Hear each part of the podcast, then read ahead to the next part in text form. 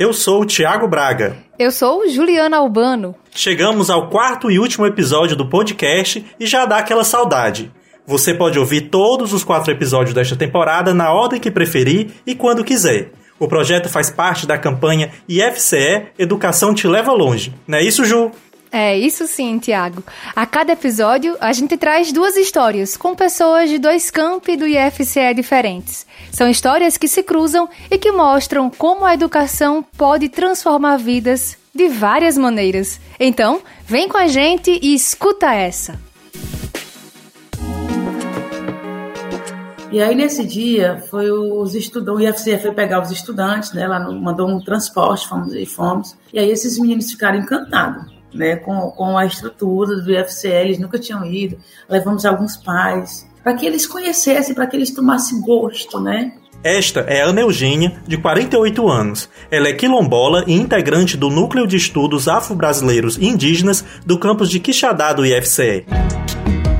Quando chegou 2020, eu participei de uma seleção, né? Enviei currículo para trabalhar na Fiocruz, né? Nós entramos na pandemia e quando foi em junho eu mandei esse currículo e recebi o, o aceite em novembro. E este é o Irã Júnior, de 22 anos, aluno do campus de Aracati, do IFCE.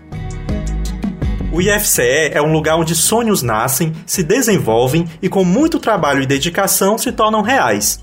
Os conhecimentos produzidos em salas de aula, laboratórios e grupos de estudos são aplicados em pesquisas e projetos que transformam a vida de muitas pessoas. Para dar uma dimensão de como isso acontece na prática, a gente vai até Quixadá, no sertão central do Ceará. É lá, no distrito de Dom Maurício, que fica a comunidade tradicional quilombola e rural Sítio Veiga. A Ana Eugênia, que será a voz da primeira história deste episódio, faz parte de uma das 39 famílias da comunidade. Quilombola, assistente social, estudante universitária e militante. Ana conhece de perto os obstáculos para o acesso da população negra a espaços de educação e sabe da importância de ocupá-los. No Quilombo nós não temos a escola, nós não temos escola. Nós temos que os nossos, os nossos estudantes eles têm que ir para a sede de Dom Maurício, que é 3 quilômetros. 3 de ida e 3 de volta. Quando chove, no período do inverno, não precisa nem ter um inverno grande. Basta São Pedro dar um espirro que a gente já não, o carro já não consegue ir.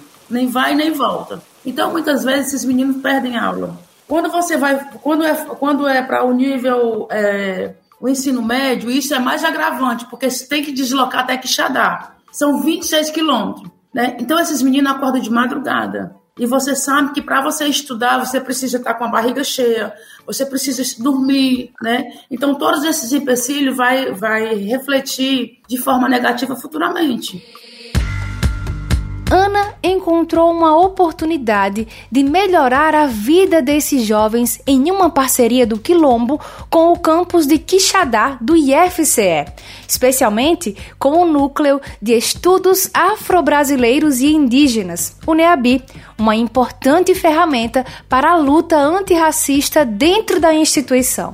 A gente foi conversando e os meninos foram, lembra que eles foram no Quilombo e foi muito bacana porque foi, uma, foi a equipe toda do IFCE. Foram professores, foram técnicos, foram os estudantes. Então aquilo foi muito bacana. Eu digo, nossa, e a gente ficou muito feliz, né? Na época a gente reuniu a, a diretoria da associação para a gente falar o que, que a gente queria. E aí a gente, eu lembro que foi na, lá, na, lá, em casa, na minha casa no quilômetro Sítio Veiga, na cozinha. Eu sempre digo que a cozinha é o melhor espaço, que é um espaço poético, político, né, pedagógico onde a gente alimenta o corpo e alimenta também a nossa alma. Então essa, essa conversa foi uma conversa muito bacana, onde a gente falava sobre os desafios, né? E o, e o maior desafio era como é que a gente, como que os, a juventude quilombola poderia estar entrando na universidade, na, no IFCE. Como é que a gente podia pensar isso? A partir desse contato inicial, em 2017, alguns projetos começaram a ser planejados e desenvolvidos. Um deles foi um cursinho que iria preparar os estudantes do Quilombo para o ingresso no ensino superior. Os meninos vão entrar na universidade, então a gente poderia fazer meio que um cursinho, um curso preparatório. É, como é que a gente vai fazer se nós não temos condições de ir? Os pais não têm condições, não têm transporte e não têm como, condições de ir até lá, até Quixadá. Não, então o IFCE vai até o Quilombo. Mas antes do início do curso, o Quilombo foi ao IFCE Ana Eugênia levou os estudantes até lá, para que eles conhecessem o campus. E aí, nesse dia, foi os estudantes, o IFCE foi pegar os estudantes, né? Lá mandou um transporte, fomos e fomos. E aí, esses meninos ficaram encantados, né? Com, com a estrutura do IFCE, eles nunca tinham ido. Levamos alguns pais, para que eles conhecessem, para que eles tomassem gosto, né? E aí foi muito bacana, foi muito bacana mesmo. Vai ter negro no IFCE, sim senhor. Esse foi o nome dado ao projeto do curso que ofertou reforço escolar em sete disciplinas: português, matemática, história, geografia, biologia, química e física, todas ensinadas por professores do IFCE. O resultado? Oito estudantes do Quilombo aprovados na Unilab, a Universidade da Integração Internacional da Lusofonia Afro-Brasileira. Esse mini curso foi assim de extrema relevância para que, o, para que hoje no, no Quilombo Sítio Veiga nós, nós essa galera que está aqui hoje na Unilab, então ela foi, foi também fruto desse processo. Porque tinha alguns que estavam aqui meio que enferrujado, outros que tinham dificuldade de, de redação, enfim, enfim. Então foi muito importante. Então, para mim, eu, eu penso no IFCE, essa relação que me traz mais forte no pensamento, né, na minha memória, essa contribuição para a entrada, para o ingresso dos estudantes aqui no, no, na Unilab. Depois da realização do curso, a atuação do IFCE junto à comunidade Sítio Veiga seguiu firme, marcando presença em momentos como a Semana da Consciência Negra e contribuindo com formações e discussões pensadas para as famílias do Quilombo. A Ana Eugênia destacou nesta entrevista como é importante que instituições como o IFCE sejam aliadas da luta quilombola. É preciso que elas se aproximem para conhecer a história e a cultura ancestral dessas comunidades. O papel dessas instituições, né, do IFCE, para no que diz respeito à dança de São Gonçalo, para a nossa expressão cultural, é muito importante.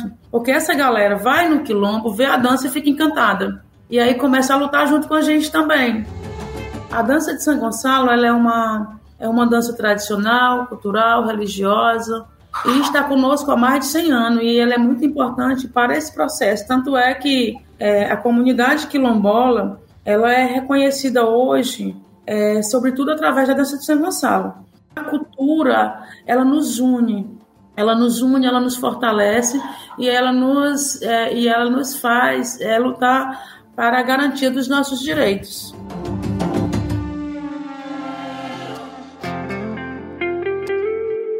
Durante a pandemia de Covid-19, o IFCE organizou doações de máscaras, álcool em gel e cestas básicas ao quilombo. Para Ana Eugênia, é assim, cultivando essa relação potente e necessária que todas as partes se fortalecem. O nosso verbo deve ser esperançar. E eu espero, né? Eu espero um dia, não muito longe, ver em, em, todos os campos do IFCE, nesse mundo afora, ver a juventude quilombola nesses espaços. Pois é, estar nesses espaços de educação e produção de conhecimento é poder mudar a própria realidade e fazer a diferença na vida de outras pessoas. Um exemplo disso é o Irã Júnior, protagonista da nossa próxima história.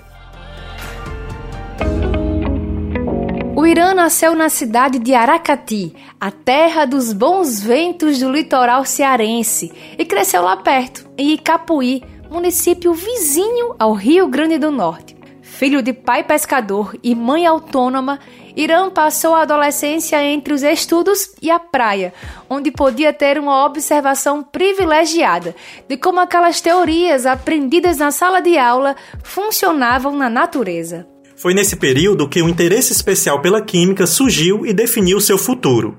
Irã entrou no campus de Aracati do IFCE em 2013 para cursar o ensino médio junto com a primeira turma do curso técnico em petroquímica.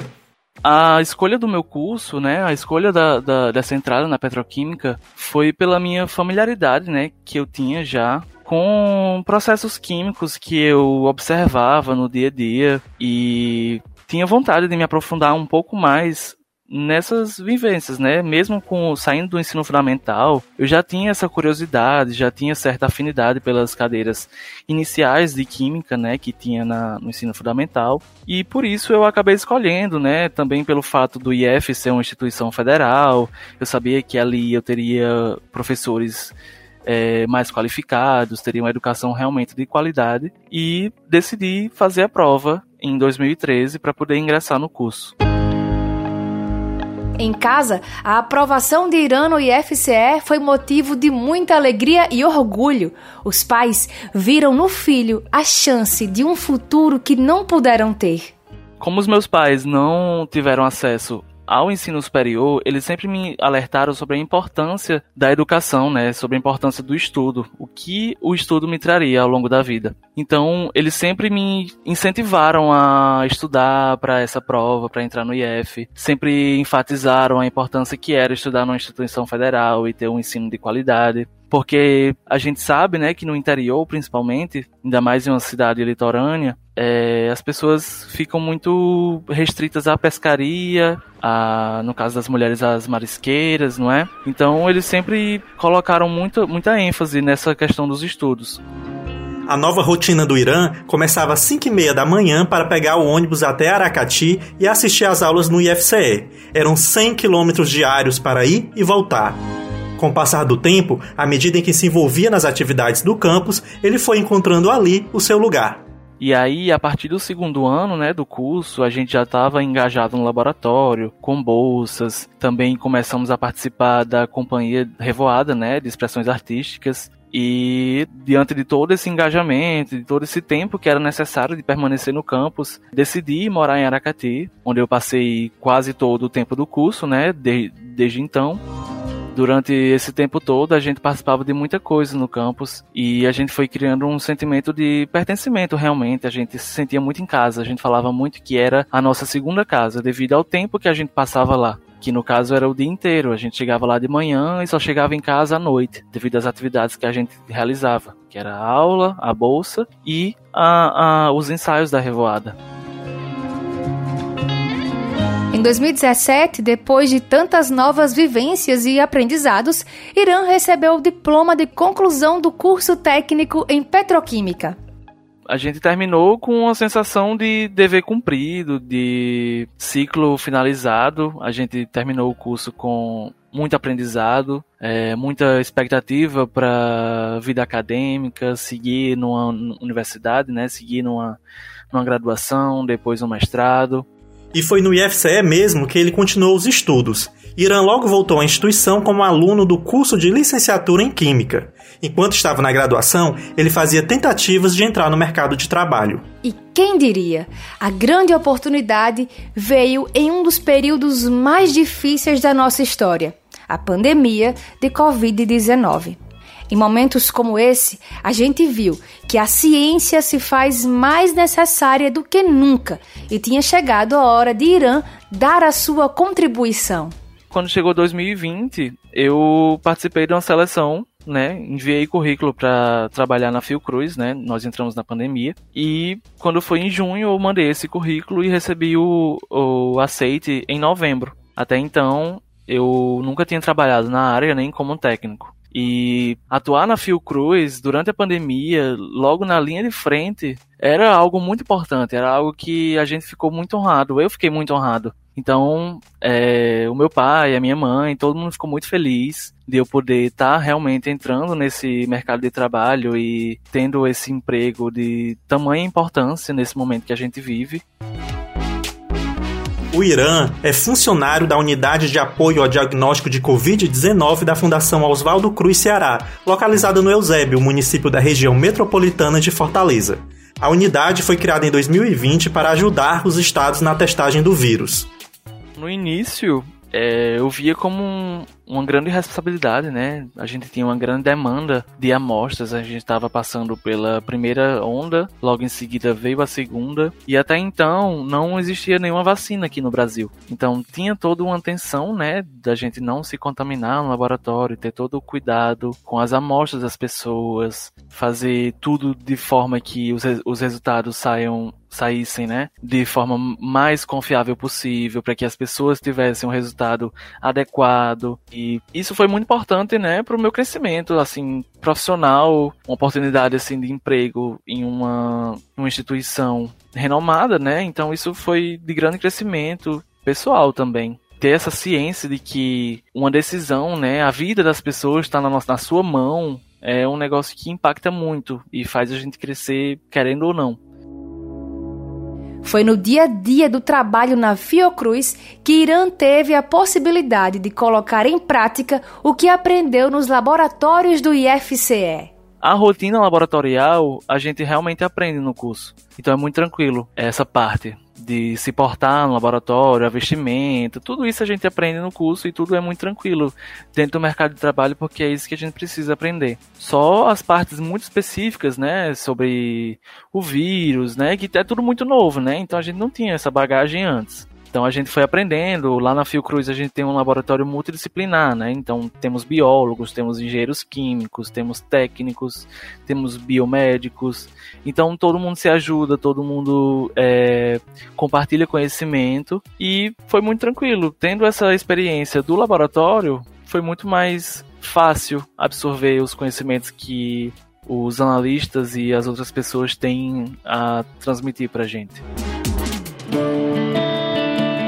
Todas as portas abertas que Irã encontrou no caminho dos estudos fizeram ele ser quem é hoje.